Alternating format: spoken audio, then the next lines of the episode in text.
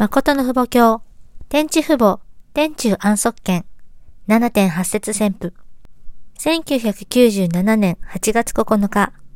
九里中央修練院、東洋と西洋の文化全体を失い、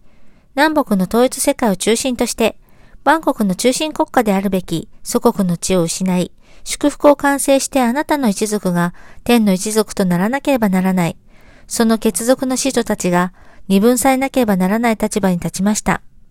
それゆえに、再び共産主義と民主主義を中心として二分された戦いを経て、40年間再び復帰の道を歩むしかなかった歴史的な事実を統一の群れは知っております。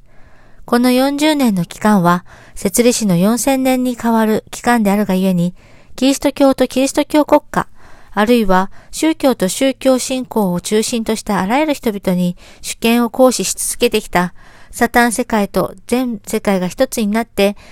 主権国家とあなたの身胸に反対し、来られる誠の父母を攻撃した40年歴史に対する天のお父様の悲しみを誰も知りませんでした。ただ一人、ただ一人、ただ一人この道を開拓して来られたお父様の指導のもと、あなたの個人的な安息上を備えるための戦い、夫婦の安息上を備えるための戦い、家庭的な安息上を備えるための戦い、士族的な安息上を備えるための戦い、国家的、世界的、天中的な安息上を備えるための戦いに勝利し、あなたが自由自在にお過ごしになることのできる創造理想的な自由環境を開拓するための受難の40年歴史を経てきて、今や峠をすべて超えました。そのことによって今日、誠の父母を中心として、天中安息権を宣布できる驚くべき時代を迎えました。今日この日は、この息子が77歳を迎えた日であり、1997年7月7日、7時7分7秒を中心として、7数を8回連結させることのできる焦点を合わせて、7数と8数を超えることができ、安息年と再出発の数を連結させることができる日です。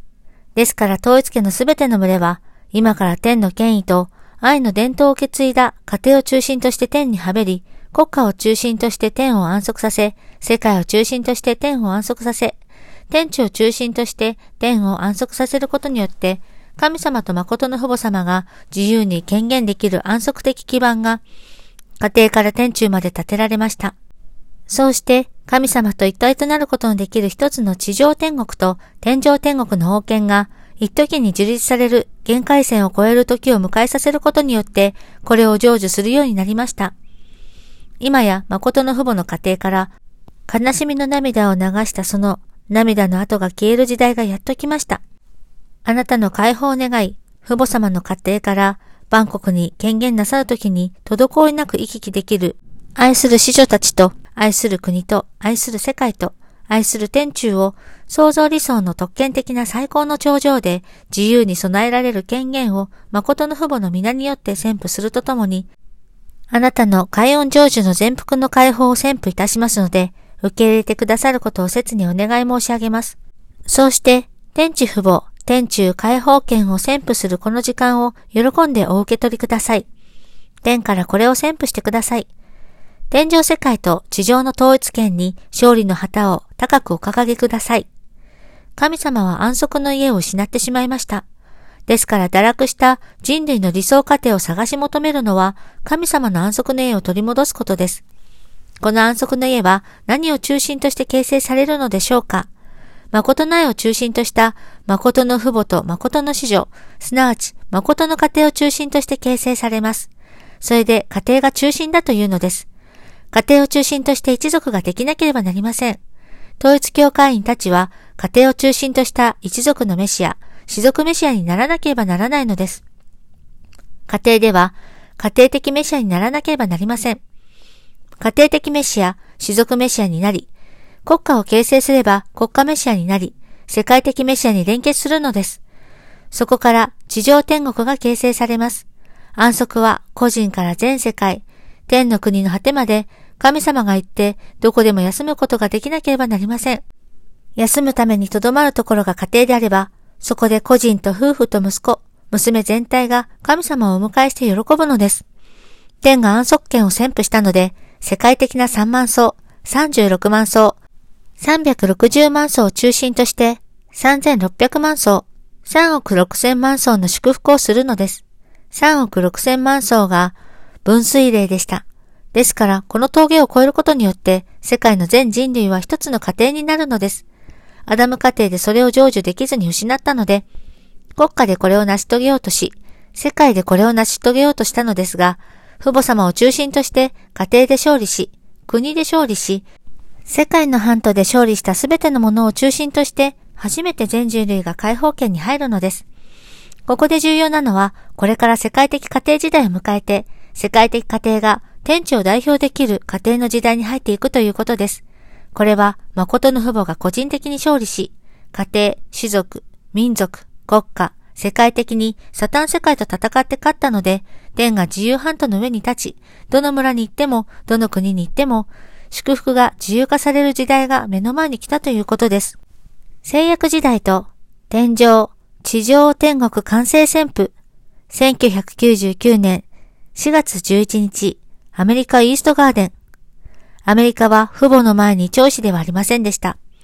一番反対する宝刀者の立場にいたアメリカですが、父母様が第二次世界大戦で勝利したイギリスとアメリカの位置を取り戻してあげることによって、長子権を回復しました。ですから、父母と長子が一つになりました。この基盤の上で行われるのが、